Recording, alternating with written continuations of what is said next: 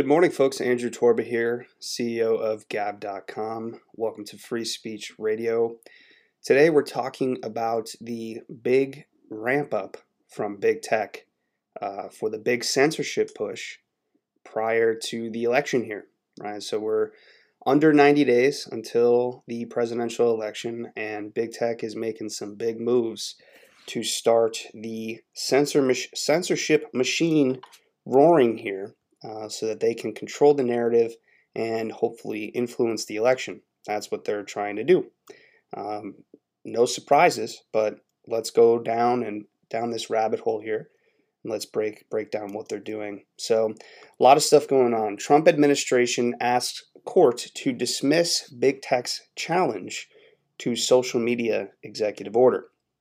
The Trump administration has filed a motion asking a court to dismiss a lawsuit against the president's executive order targeting social media companies, calling it a quote, profound misunderstanding, according to a copy of the motion seen by Reuters. The lawsuit was brought in June by the Center for Democracy and Technology, a Washington based tech group funded by Facebook, Alphabet, which is Google's uh, parent company, and Twitter Inc. It marked the first major legal test of President Donald Trump's directive. Trump issued an executive order in May against social media companies in an attempt to regulate platforms where he has been criticized, just days after Twitter took the rare step of fact checking one of his tweets about mail in voting. Trump threatened to scrap or weaken a law known as Section 230, which protects internet companies from litigation over content posted by users. The lawsuit by CDT argued that Trump's social media executive order violates the First Amendment rights of social media companies, will chill future online speech, and reduce the ability of Americans to speak freely online. Uh, this is one of the rare times that I agree with what big tech is saying here, uh, and I disagree with the president's social media executive action. So I, I wrote on this back in June, right around the time that this was happening. Um, you know, a lot of people who talk about Section 230 uh, do not understand Section 230. They have not read Section 230. Section 230 is established law and has plenty of legal precedent backing it. Um, you know, big tech also spends millions of dollars lobbying in DC and contributing to both campaigns. So thinking that anything is going to happen to Section 230 is just a joke. It's never going to happen. Um, and I'm glad that it's not going to happen, by the way. Section 230 is very important um, for protecting uh, not only big tech, uh, but also us, right? Also Gab, also startups that are seeking to compete with big tech. Um, if any regulation were to come of Section 230, it would be to solidify big tech's power and control. So, again, many people who are talking about Section 230 they haven't actually read it, so we can go through and actually read it and, and, and, understand what it's doing and what it actually says. So uh, in section C1, it says no provider or user of an interactive computer service shall be treated as the publisher or speaker of any information provided by another information provider. Section 2, C2A, civil liability. No provider or user of an interactive computer service shall be held liable on account of any action voluntarily taken in good faith to restrict access or availability to the material that the provider or user considers to be obscene, lewd, uh, lascivious, uh, filthy, excessively violent, harassing, or otherwise objectionable, whether or not such material is constitutionally protected. Now, this is the key part right? This basically allows Gab, it allows Facebook, it allows Twitter, it allows Google, it allows, it allows the New York Times in their comment section, it allows a, a blogger, anybody to remove content uh, that they deem to be objectionable, whether or not that content is protected by the Constitution, right? So Section 230 says nothing about political neutrality, and for good reason. Who defines what neutrality is? Who enforces this? Any proposal to add any form of political neutrality to Section 230 would be itself unconstitutional, which is why we see um, you know these big tech companies uh, suing the president, going after the president for this executive order because it does infringe on their First Amendment rights. It's absolutely right, and they're likely going to win this case as well. Just so everybody knows, Um, Section 230 protects technology companies from being held liable for the speech of others. Meaning, if you're posting on a website and you say something defamatory, um, you know, Facebook cannot be sued for your speech. Gab cannot be sued for your speech. What Section 230 does not prevent is uh, Facebook or Gab from exercising their own free speech rights, and, and nor, nor should it, by the way. Big tech companies will easily argue this in court, and they're going to win. I'm sorry, but they're going to win this one because this is this executive order that Trump put out is not good. Um, it's it's going to fail. Bottom line, I'm sorry to break the news to you.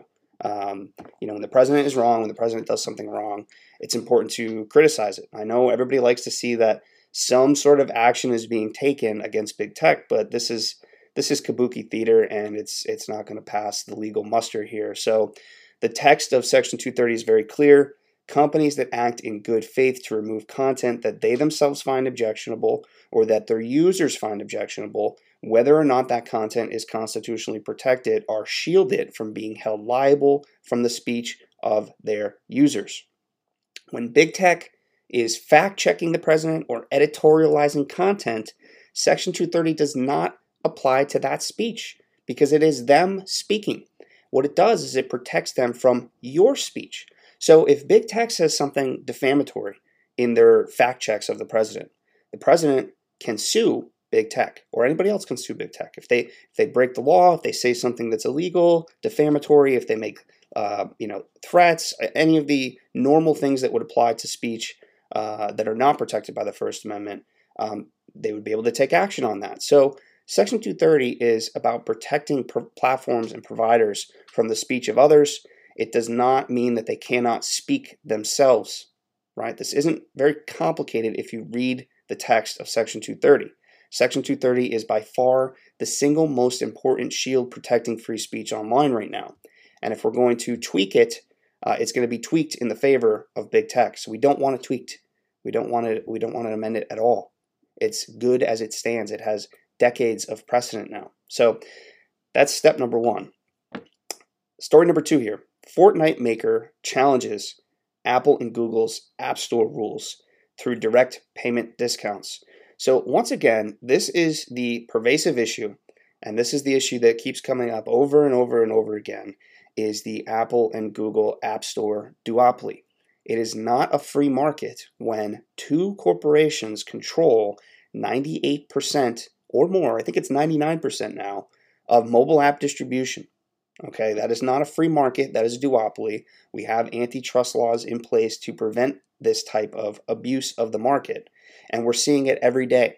Uh, just the other day, in one of my other episodes, I talked about how Apple and Google were preventing, um, or Apple rather, was preventing Google and Microsoft and Facebook from uh, getting their own mobile games app stores on the Apple iOS App Store. Apple's not allowing this because they want to be able to approve every single game that comes on the App Store. They don't want that control to go over to Facebook or over to Microsoft or over to Google.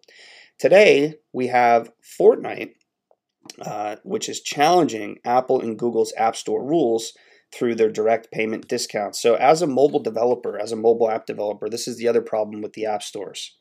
Um, Apple and Google basically have a tax on any revenue that is made through the app stores. So, you have your taxes from your governments when you're making money, and now you have your Apple and Google App Store tax, which is around 30%. It's pretty high. It's it's ridiculously high actually. So the direct payment option appears to skirt Apple's App Store and Google's Play Store rules, which require Epic to give those firms a 30% cut of revenue made through the app. So, you know, Epic Games is uh, the, the maker of Fortnite is trying to get around this Apple and Google App Store tax of 30% and now it looks like they're going to be challenging them in some way. So, Fortnite maker Epic Games on Thursday announced new payment options that allow customers to buy in game credits directly from Epic Games on both Android and iPhone. The direct payment option to Epic appears to skirt Apple's App Store and Google's Play Store rules, which require Epic to give those firms 30% of revenue made through the app. And it shows again that Epic is willing to fight Apple and Google on terms that require developers to pay a cut of revenue through in app purchases. In July, for example, Epic Games CEO Tim Sweeney told CNBC's Julia Boorstin on Squawk Alley that the Apple App Store is a quote absolute monopoly and Google's control of Android essentially stifles competing stores. This is true. Sweeney even suggested in July that Epic would be better off charging customers directly.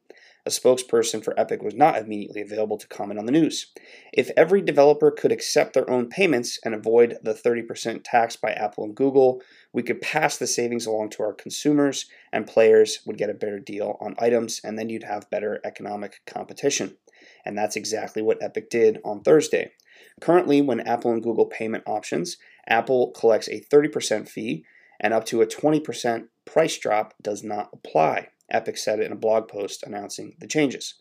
If Apple or Google lower their fees on payments in the future, Epic will pass along savings to you. To avoid that fee, gamers must uh, gamers can just pay through the new Epic Direct payment option. Fortnite is massively popular. Epic knows this, and it may suggest the company wants to see if Apple and Google are willing to upset Android and iPhone users by taking action against Epic. So, Epic Games is basically calling Apple and Google's bluff here.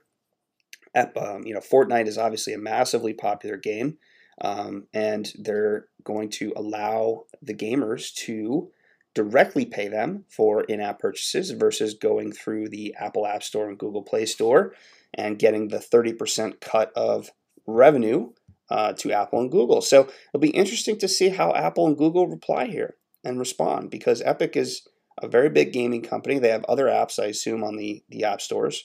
And Fortnite is a massively popular game. So are they going to pull the Fortnite app from the app stores? Be interesting to see what happens here. But again, it just highlights the problem of the app store duopoly, which nobody seems to be discussing. Um, everybody wants to talk about Section 230. No one wants to talk about the app store duopoly, which is preventing competition, right? And and they're using their market power to rob, uh, let's just call it what it is, rob mobile app developers of 30% of their revenue and stifle competition, uh, like banning Gab from the app stores, for example. So nobody seems to be talking about this, but this is a problem that I'm going to keep highlighting because it needs to be talked about. We have antitrust laws in place in this country for a reason, and what we have here is a clear duopoly. Uh, let's use the antitrust laws that we have on the books to break up this duopoly um, and to allow more free market with mobile app distribution. How to use Twitter's new tool to limit replies to your tweets. So, just in time for the election, uh, you know the, the, topic of the overarching topic of this this uh, this this episode today is how big tech is ramping up uh, their censorship tools uh, just in time for the election here. So Twitter just rolled out a new tool that allows celebrities and journalists and big brands to essentially uh, turn off the replies to their tweets, which is going to effectively kill Twitter because that's where most of the exciting conversations, most of the dunking, as it's called, happens is in the reply section. So you know, what we're going to see is journalists who are spreading lies and misinformation, um, and we're going to see big brands who are spreading woke, progressive orthodoxy turn off their replies so that nobody can reply and call out their nonsense. And uh, you know, Twitter is basically going to become this big echo chamber of celebrities and of uh, propagandists and of big corporate brands shouting to the wind with no one able to reply to them. So, this is uh, an interesting new feature from Twitter and just uh, one of the many examples that I'm going to go through today of big tech ramping up their censorship. So, earlier this week, uh, VDare's YouTube channel was uh, banned uh, from YouTube. And not only that, we saw um, you know similar action here from Facebook. So, if you try to share a VDare link, any VDare link on Facebook, you get this pop up that says, You can't post this. This URL goes against our community standards on spam. And then it shows the VDare link. So you are now not allowed to share any VDare links on Facebook, and VDare is now banned completely from YouTube. So what we're seeing is this coordinated, um, you know, purging of wrong thinkers, of people that, you know, dare cover stories that the mainstream media is not going to cover, who dare to talk about the real issues in this country that no one else is talking about. VDare is one of those outlets, and we're seeing that they're paying the price for that. So YouTube has purged them, and now Facebook is not allowing anybody to share their links on Facebook at all. It's absolutely incredible. Facebook beefs up anti misinfo efforts ahead of the US election. Facebook will start labeling all US posts about voting to send users to quote authoritative information about the elections. Beginning Thursday, US Facebook users who post about voting may see an addendum to their messages, labels redirecting readers to quote authoritative information about the upcoming presidential election. It's the social network's latest step to combat election related misinformation on its platform as the November 3rd election nears, one in which many voters may be submitting ballots by mail for the first time. Facebook began adding similar links to posts about in person and mail in balloting by federal politicians, including President Donald J. Trump in July. These labels will link to new voter information hub similar to one about COVID-19 that Facebook says has been seen by billions of users around the world. The labels will read Visit the Voting Information Center for election resources and official updates. Despite such efforts, Facebook continues to face widespread criticism around it, how it handles misinformation around elections and other matters. The company has generally refused to, quote, fact check ads by politicians, for instance, and a two year audit of its civil rights practices faulted the company for leaving U.S. elections, quote, exposed to interference by the president and others who seek to use misinformation to sow confusion and suppress voting. So, again, we see big tech ramping up the censorship tools just in time for the election.